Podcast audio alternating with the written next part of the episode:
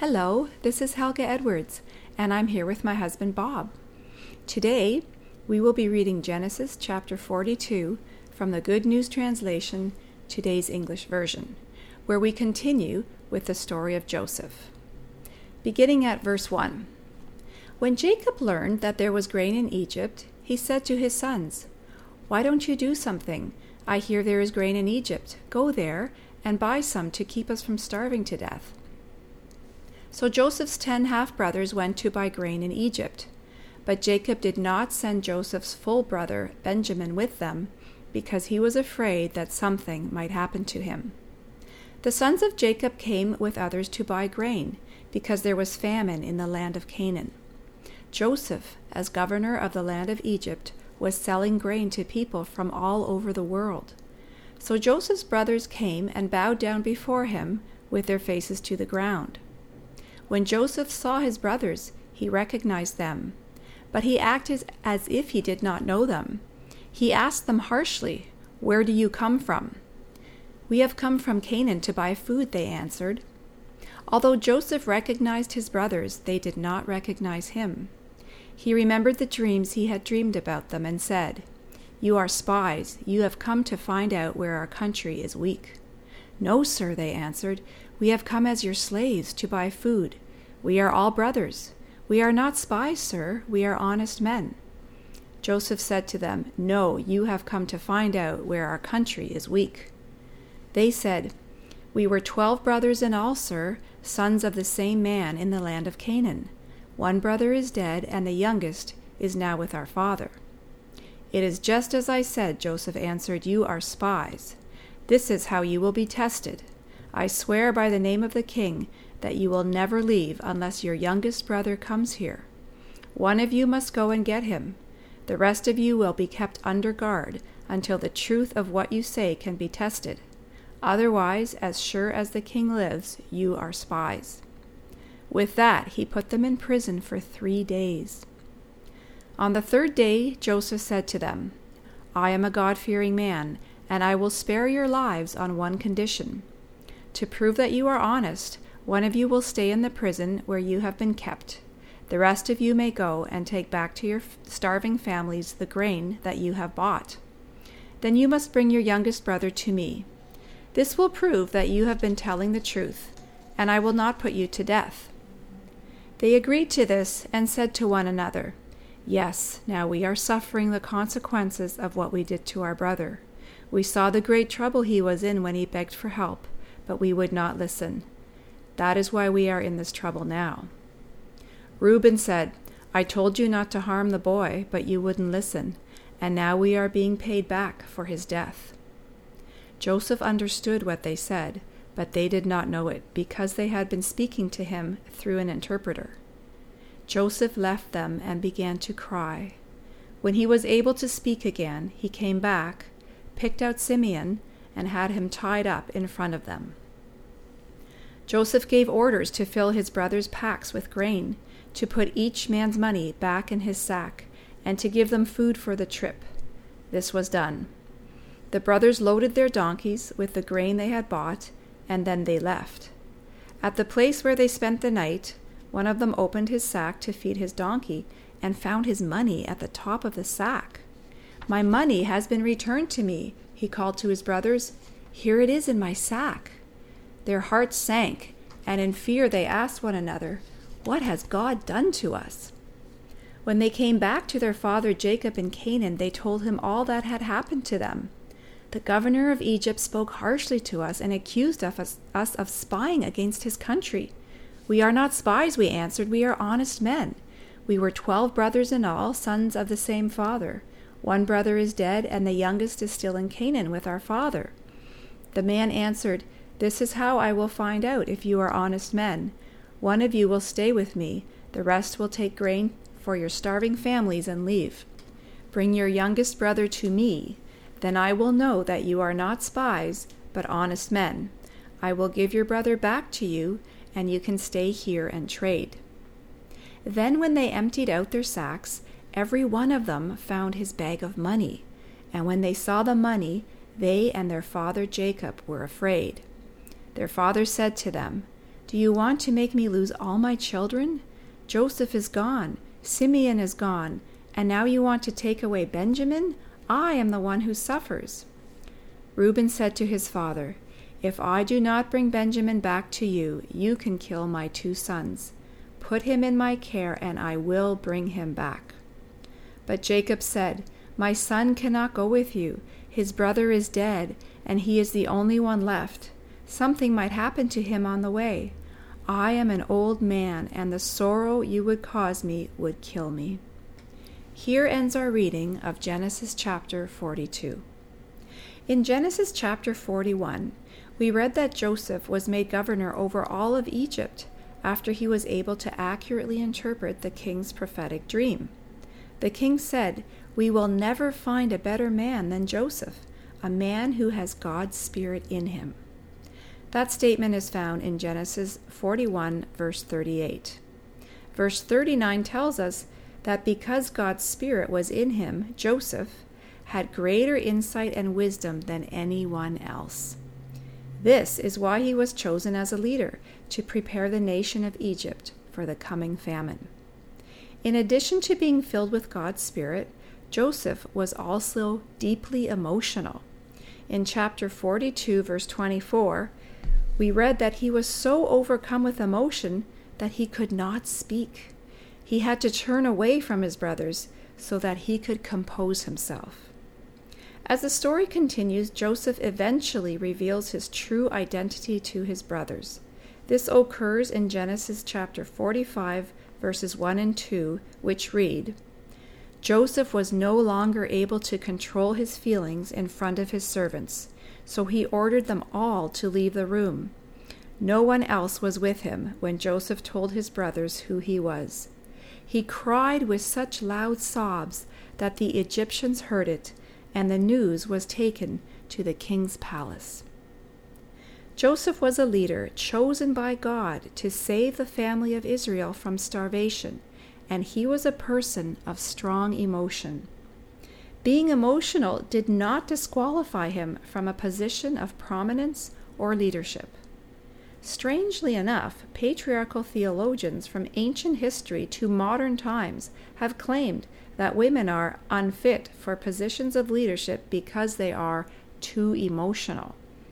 One student of New Orleans Baptist Seminary put it this way quote, Women are more emotional than men.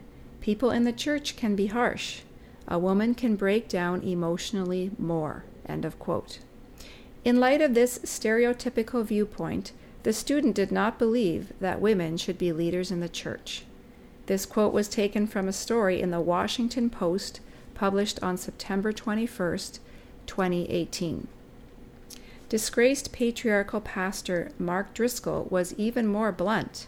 He claimed, quote, Women are unfit because they are more gullible and easier to deceive than men. Unquote. He then warned anyone who might be disturbed by his blatantly sexist comment to not, quote, get all emotional like a woman, end of quote. These comments are taken from a leadership pamphlet that was published by his church in 2004. This sexist theology can be traced back through church history to the writings of a 4th century Roman bishop known as St. Augustine. According to Stanford Encyclopedia, St. Augustine repeatedly associated men with the rational part of the soul, while he associated women with the body and its passions. Among other places, this faulty theology can be found in Augustine's commentary on Genesis chapter 2, verse 23. The verse contains a description of Adam's joy at first seeing Eve, a companion that was finally like him, unlike the animals. Adam said, This is now bone of my bones and flesh of my flesh. She shall be called woman, for she was taken out of a man. Taking this statement completely out of context, St. Augustine claimed that the man in this passage represents the spirit, while the woman represents the flesh. He then concluded from this passage that men ruling over women must be part of God's original design. Genesis 2:23 says nothing of the sort. but in his work entitled Confessions, St. Augustine admits using the books of the Platonists as an interpretive guide to the Bible. Stanford's Encyclopedia tells us that some of these books were undoubtedly the Enneads, written by a Neoplatonic philosopher named Plotinus. Plotinus compared men to the intellect and women to the lower part of the soul, the emotions.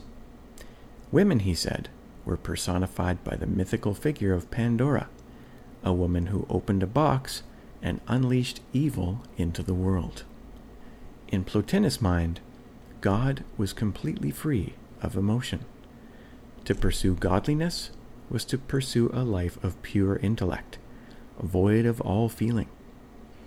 St. Augustine adopted a similar view. He believed that a godly life was one free of passionate emotion. Worried that women might stir feelings in men that he believed were sinful, St. Augustine insisted that women veil themselves in public. He also insisted that they submit themselves to male authority. Sadly, St. Augustine's view of women, emotion, and God was embraced by influential Reformed theologian John Calvin. Calvin also insisted that women subject themselves to, quote, the more distinguished sex, unquote. He was also so averse to emotion that he claimed, like Plotinus, that God has no actual feelings.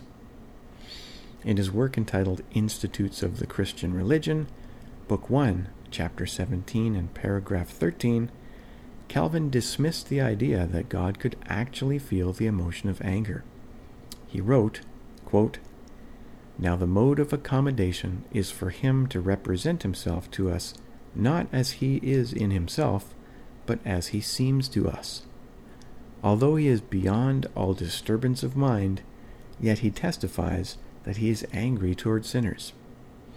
Therefore, whenever we hear that God is angered, we ought not to imagine any emotion in him, but rather to consider that this expression has been taken from our human experience. Unquote. Later in the same chapter, Calvin explains why he thought God cannot have emotions. Because everything that happens on earth does so by God's decree, he can never react to the independent actions of others. And since he can never be affected by others' choices, he cannot have emotion. John Calvin even thought that God was responsible for human sin. In our last podcast episode, we already demonstrated that this thinking is not biblical. Once again, Calvin was basing his views on the works of St. Augustine, who borrowed them from Plotinus. Plotinus was not a Christian, and his God was not only emotionless, he was also the author of both good and evil. Calvin refers to emotion as a disturbance of the mind. He claims that God cannot be so disturbed, but merely pretends to have emotion so that human beings can better understand him. While the God of a non Christian philosopher may have been completely devoid of emotion, the God of the Bible certainly is not. In Genesis 6, verse 6, the Bible tells us that God was grieved when he saw how human beings were treating one another. Violence was everywhere. In all the earth, only one man and his family treated one another with kindness. In Jeremiah 7:31, God expresses horror at the choice of some in Israel to sacrifice their own children to idols. The passage reads, They have built shrines at Topheth in the Ben Hinnom Valley to burn their sons and daughters in the fire, although I never commanded such a thing, nor did it ever cross my mind. So much for John Calvin's notion that everything taking place on earth does so by God's decree. The prophet Jeremiah, also a man of strong emotion, is often referred to as the weeping prophet. King David, God's chosen ruler of Israel, was also a person of strong emotion, who recorded many of his feelings in the Psalms. Jesus, who was God in the flesh, looked out over the city of Jerusalem and wept for its inhabitants, according to Luke 19:41. While praying in the garden, just before his betrayal and crucifixion, Jesus said to his disciples, My soul is overwhelmed with sorrow to the point of death. Stay here and keep watch with me. And that's from Matthew 26:38. A prophecy about Jesus in Isaiah 53:3 said that he would be a man of sorrows, acquainted with grief. The shortest verse in the Bible, John 11:35, contains two words. Jesus wept. He grieved for the death of his friend Lazarus and for the pain Lazarus' death was causing his family. Did God have a disturbed mind? Did Jesus? It's really no surprise that human beings are emotional, for we have an emotional God, and we, male and female, are created in God's image. Having emotions does not disqualify a person from leadership, and being emotional is not an exclusively female trait.